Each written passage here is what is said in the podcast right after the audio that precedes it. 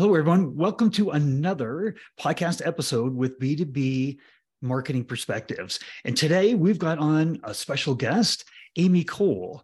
Amy runs a outbound prospecting go-to-marketing company. And what that means is if you need leads, if you need conversions, you need sales, and you're in the B2B world, Amy is somebody you're going to want to talk to. Mm-hmm. I'll let you explain a little bit more about what you do right at the beginning here.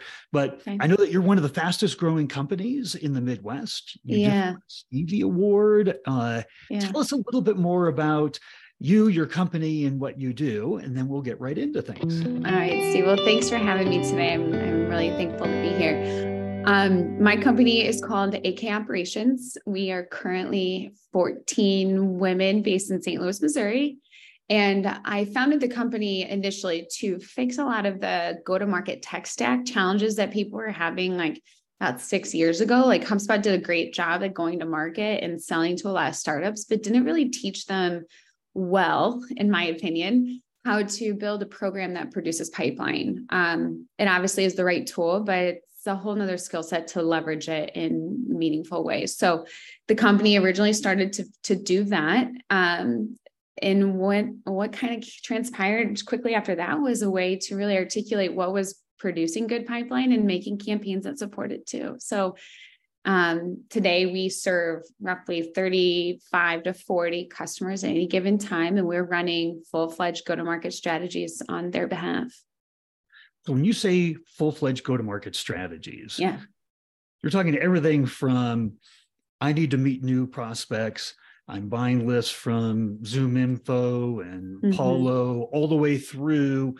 Your team is helping to set up actual meetings, demos yeah. like that. That's the full go to market spectrum that you're talking about, correct? That's right. Like our scope is quite deep and it's part of to really fix this problem or solve it and teach teams to um, swim on their own i think you we i had to structure the business to carry the bulk of the scope of what it takes to go to market. The reason is is if i can learn something you know a fraction um, significantly faster the takeoff time for our companies is going to be a fraction of that time too. So my goal always has been to focus on first like our SOP, like our standard operating procedure that all of my teammates deploy in every environment. And then we tweak it 20% in those seven day sprints to dial in those nuances that are unique to each of their businesses. So we are, we're manning these inboxes, we're prospecting each of these companies. Um, we are inside of their emails um, senders as true real life um, inboxes, and there's no fakeness about it. Like we're all listed as um, members of their team at a fractional capacity, and we're we're doing everything from following up with somebody when she returns from maternity leave, all the way to setting meetings for our founders or our closers, um, and then being the um, admins inside of HubSpot doing all the initial deploying of these campaigns out the gate. So it is quite deep, um, but it's kind of what it takes to solve to truly solve this problem and create that blueprint for our customers long term, far long after we're gone. Well, tell us maybe a little bit about your philosophy on yeah how do you engage these prospects? right? They're yeah. cold prospects. They don't know the company that you're representing. They don't know you, right? And you're trying to transition to they not only are engaging, they know they're interested and they want a conversation with the company. Yeah. So from the very, very beginning, when they're a completely cold prospect, how do you warm them up? How do you create that engagement? Good question. Um, and this is a pretty foundational principle to my company that makes us very different to in the marketplace. So we initially start every relationship with a customer to understand what their ideal customer profile is. And it's not what the founder thinks it is or what the sales rep or current sales leader says it is. We typically always analyze and go pretty heavy into the closed won data. So we'll look into the pipeline and build out personas and targets and um, we'll even tier out sometimes um, their their TAM into tier one and two. But the point is, foundationally, I need to understand who we're talking to first. Um, if that is skipped, we'll produce a lot of pipeline of noise and distractions and then it ends up being um, a poor representation of the program because we didn't feed it the right you know the right fuel out the gate the second step and very very um, important to me as you. Um, i believe passionately in serving prospects first. Like if you serve them with content and resources that will serve them whether they do business with you or not you're earning the right to be in their inbox. You're earning a relationship um, or establishing yourself as a resource to them not just a sales relationship. So if you skip that sales will always be difficult. It will always be more of a challenge. Um, and you really will have to you'll be you're forcing yourself to pull everybody into your pipeline instead of inviting them in. Um, and i i have always been on a uh, on the side of sales where i prefer a consultative relationship. I don't want to close a deal that's not good for my business either. Um, so as long as we're approaching it with good stewardship like that and serving our cost, our contacts before we're selling them, or at least in tandem in line with it, you'll see a change in the way your prospects engage and come into the pipeline. Um, and that principle alone has landed us a lot of um, a strong reputation in terms of our strategy and the program that we've built because we're caring for the entire program. Like it's not just meetings, how many meetings can I get? It's also how much can convert into meaningful pipeline that we can actually convert into revenue and extend our clients' runway, um, obviously. So, content and targeting are the foundational principles, and without it, um, I hate to say it, it's it's hard to sustain any sort of go-to-market strategy.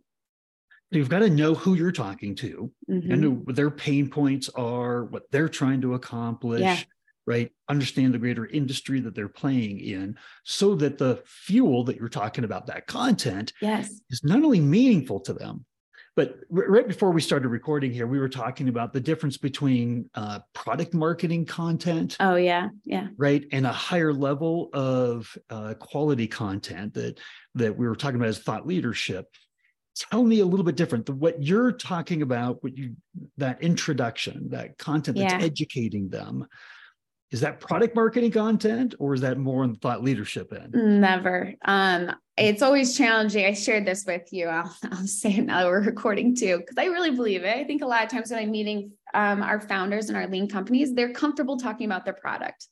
And so a lot of times I have to convince them they don't care yet about who you are. They need to first understand what it is you do and how it serves them. So it's you are last. Like this they are first. The solution pro, um, the the program essentially or whatever your offering is is is such an afterthought. They first need to even identify is this a problem i have? Is it one worth fixing? What are other people doing that i've already solved this and is now the time? So i have a pretty foundational like content themes that we follow when we kick off clients.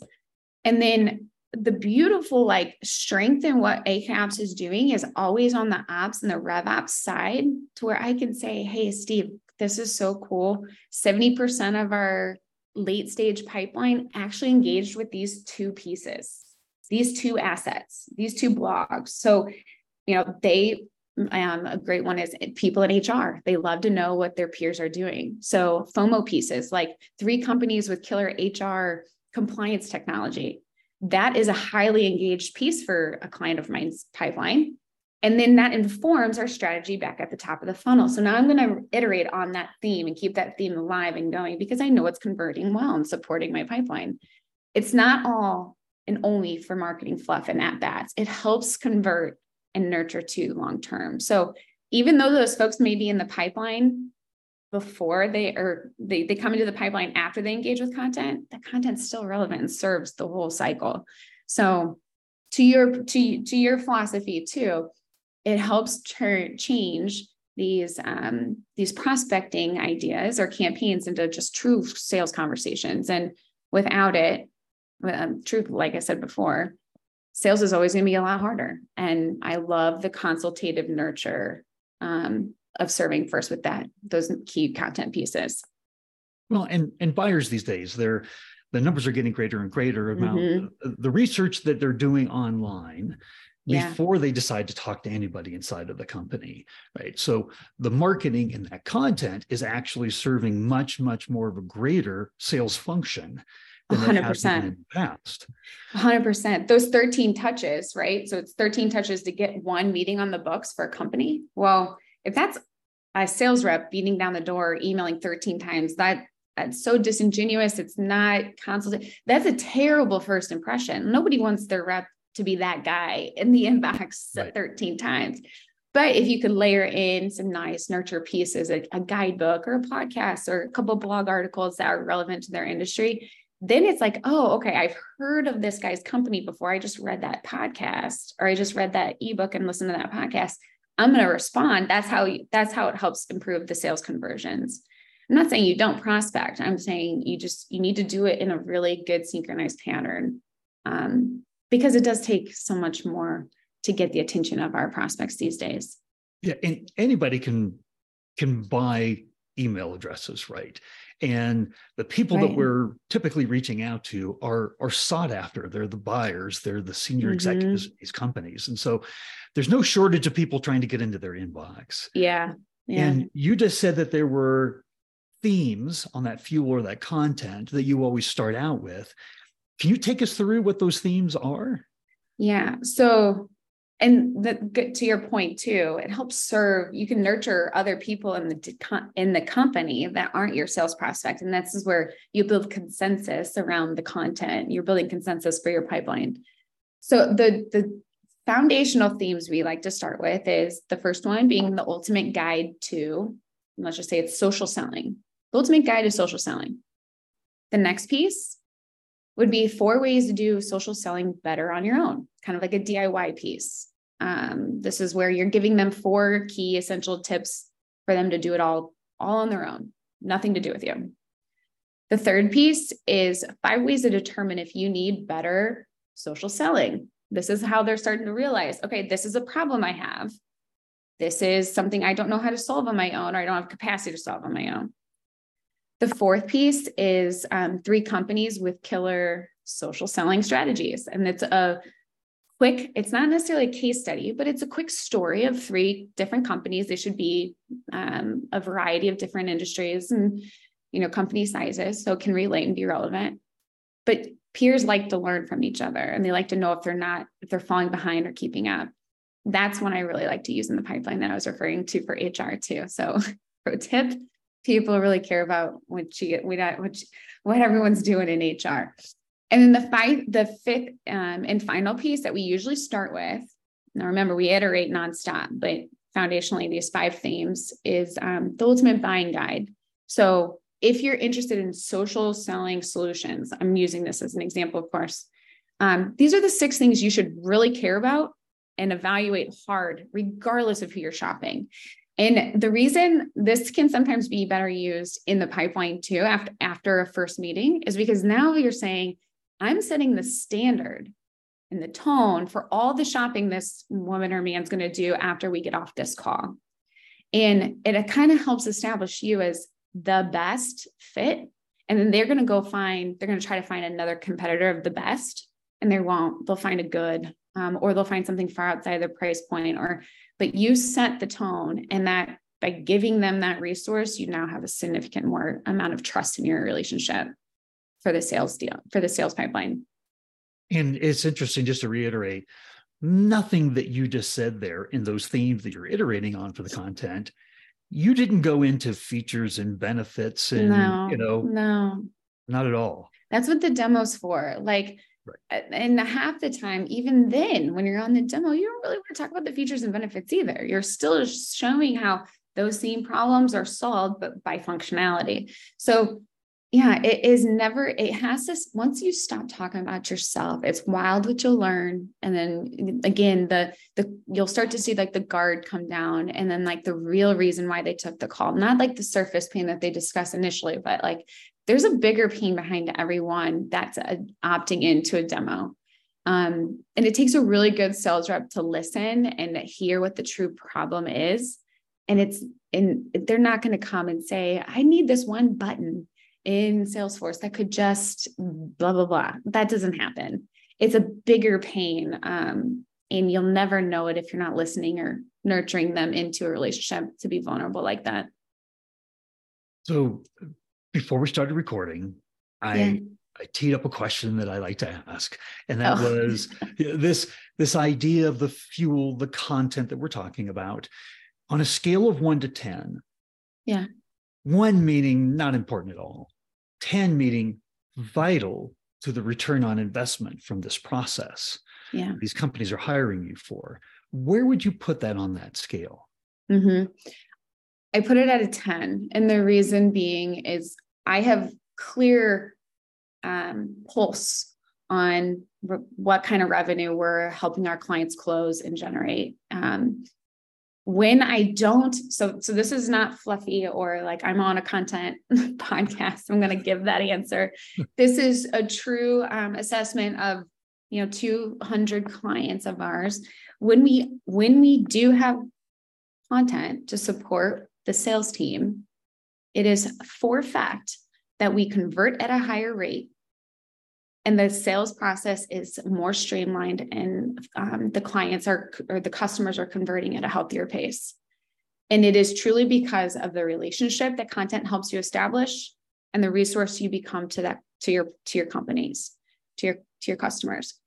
We now i'm not i also also said this like i'm not uh, naive about how difficult it is to produce content and how um, a lot of times we do tend to overthink it and make it very difficult when really i think if you could voice ta- voice note or voice memo from a founder like very high level conversations you could probably get a great ghostwriter to piece together everything that's inside his mind in his head.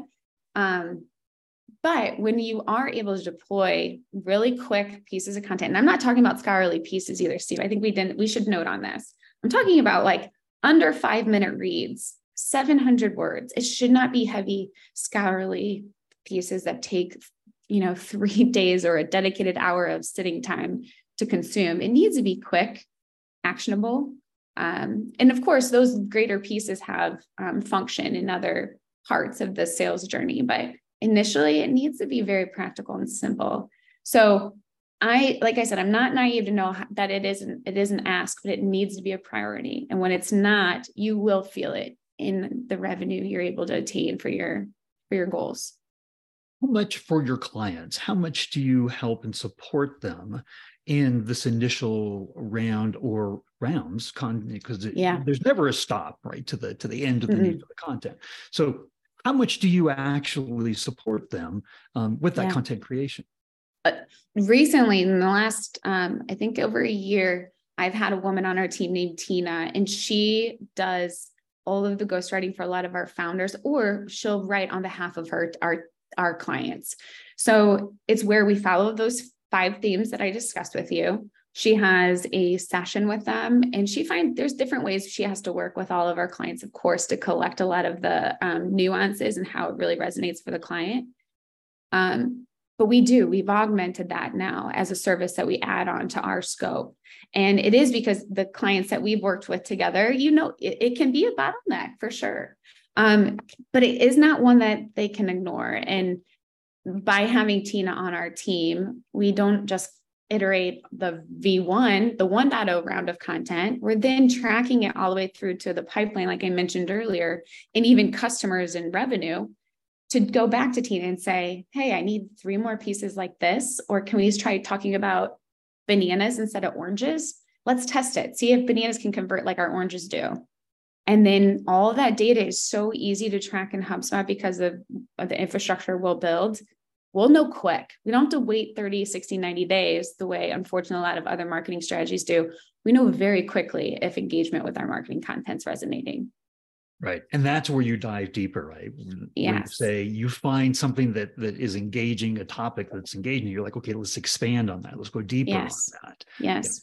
Yeah. yeah. I, I always say like the quantity goal is not always an indicator of health. That's the conversion rates that are the indicators that are um, most meaningful when you're going to market.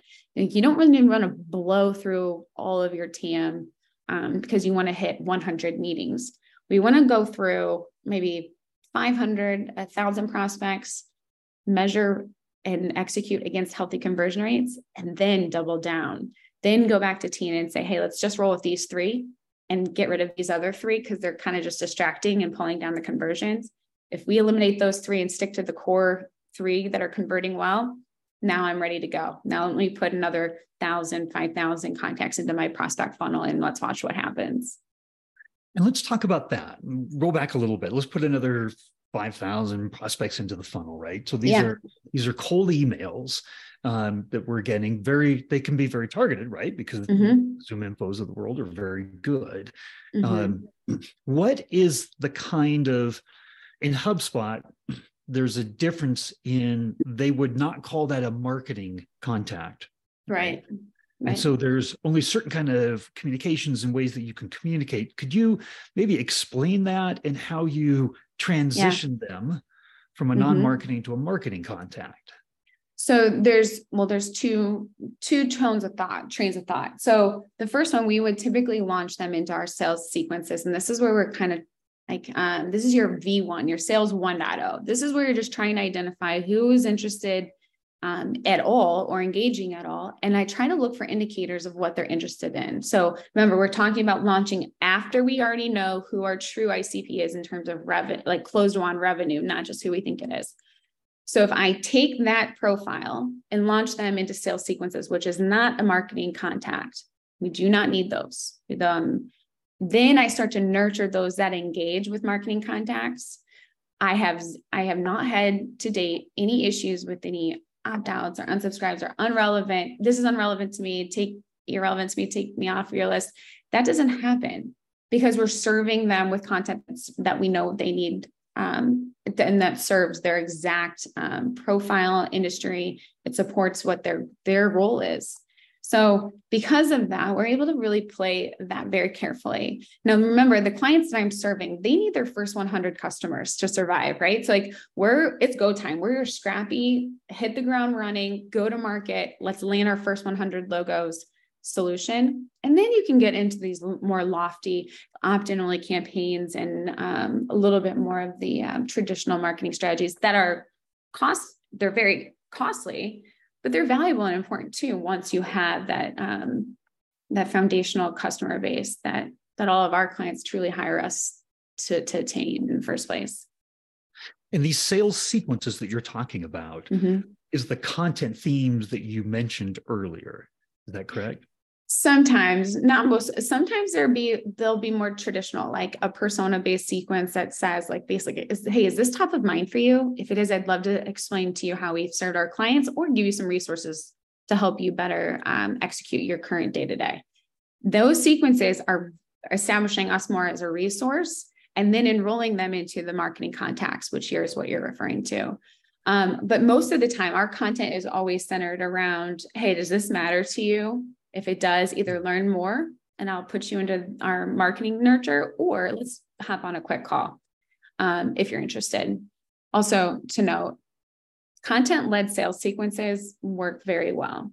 It does not have to always be about a meeting. And I, I joked on another podcast I was on, like, it's like, it's like you meet somebody for the first time and automatically ask for a first date. That doesn't happen. Right. It rarely goes well. if it goes, if it has gone well, it, you know, you might have just lucked out once, but it really does need to be in more of an ongoing effort. And um, that sales 1.0 approach being content led is, is super effective.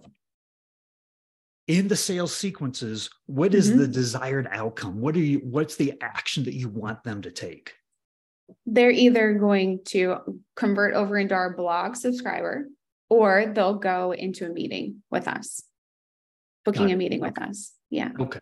Yeah. And then when they take one of those two actions, they become marketing contacts. And yes. Then, then they're of... nurtured forever and ever. Amen. Until they say stop where they convert into our customer nurture, which is usually a different ta- talk um, content track. That's a little bit more product marketing focused. A lot of our clients will start a product marketing nurture when they're like in that like late stage pipeline or converted to customer. Then it's about how how to use this report, new product releases, um, five ways to run your QBR using our platform. Like those are the that's then the kind of marketing that you would enroll somebody into. So, with somebody who doesn't know you, they're getting a sales sequence, and one of the two actions is, well, you know, uh, become a uh, subscriber to our blog. Mm-hmm. The other is to have a conversation. You mm-hmm. haven't developed that relationship yet. Mm-hmm. So, getting that conversation that feels a little bit like dating before you really know mm-hmm. each other, right? Mm-hmm. Uh, how successful is that? The conversion of 1.0, like that first attempt. Yeah. It, it works quite well. Um, and I'll, I'll explain like if they do follow up, the response is what the goal is in the sales sequence. The, the goal isn't always meeting or subscriber. It's not always the, the outcome. The outcome is really just, are you interested in any capacity, one or two, or no? And a lot of times you'll get responses like, hey, yeah, this is top of mind in Q4. Could you follow up with me then? That's part of our team scope, which mm-hmm. you and I talked about earlier. A lot of times um, a founder led sales team or a growth mode sales team will lose sight of that, that person my my team does not. So there's a there's a wireframe that we put around the uh, the hubspot environment that will make sure that we keep tabs on that that woman or man that's asking for a follow-up in q4 but the nurture track stays relevant. So after five or six more months go by and they're engaging and receiving these content nurture pieces it's not uncommon to have them just go over to our website and book the demo. And then I'll get a notification as the rep that says, oh, she's back. And it may only be August, but now it's suddenly bumped up on her priority list. And luckily, we were there to cap to capture the, the request for meeting. So it, it's kind of it's it's really important to remember. Like if you go into the sales emails or if you go into the marketing emails with the intent to serve yourself, right, it will not. If you go into it to stay relevant to stay a resource and to care about their problems that they they have. And you if you truly actually care it comes back and it'll come back either in form of like the long-term nurture engagement and conversion like that example i gave or in q4 when i check back in and say hey steve i hope i hope i'm catching you at a better time. We talked in q1 you said this wasn't a priority until q4 here's a couple of recent articles. Is this a better time that's a way better um, follow up than hey bumping up my email. Right. like, you know? And it's automated. It doesn't have to be a human being do sending that email. As long as your whole company can commit to the the style and the tone and the the the approved content that we would put into those sequences that that deploys automatically. It doesn't take somebody's brain power and a reminder on their google calendar to do it. It happens automatically. Well so much information, so much great information here. if if we were to wind this up and give you an opportunity to say, if I had to leave you with a parting thought, a takeaway, okay, what would it be? Um, that's a great question. It what's what's close to my heart right now is because I spend a lot of times with companies that are thriving and companies that are trying to survive because of the things that are happening in in our macro economy and just the landscape of startups right now. It's this. If you need to stay leaner longer and you have massive growth goals to hit, the foundational pillars that you'd never want to skip or skimp on is going to be your operational management systems, like the system that's going to stay on top of all these contacts on your behalf through automation, content that nurtures and stays relevant, and taking care of the data. This does not have to be three heads, three F full time FTEs. This has to be a sole person as a point person for a team like mine, or somebody that can go through a quick skill set training um, and acquire that. You can survive longer when you do those three pillars correctly. So care for your automation, and invest in good content, care about it, care about solving the problem, and taking care of your database, your contact database. And it and it will you'll be shocked how much it will sustain a company and extend that runway. Well, fantastic. Thank you, Amy, so much for spending uh, time here. No, thank you. Thanks for having me. We, I appreciate it. We have it. worked before together, and that's why I reached out to, to you, Amy, because um, you, you, do such great work, and uh, just congratulations on oh, your growth and the Stevie Award and everything that you're doing for all of your clients. No, I appreciate it, Steve. Thanks for having me. It means a lot. Thank you.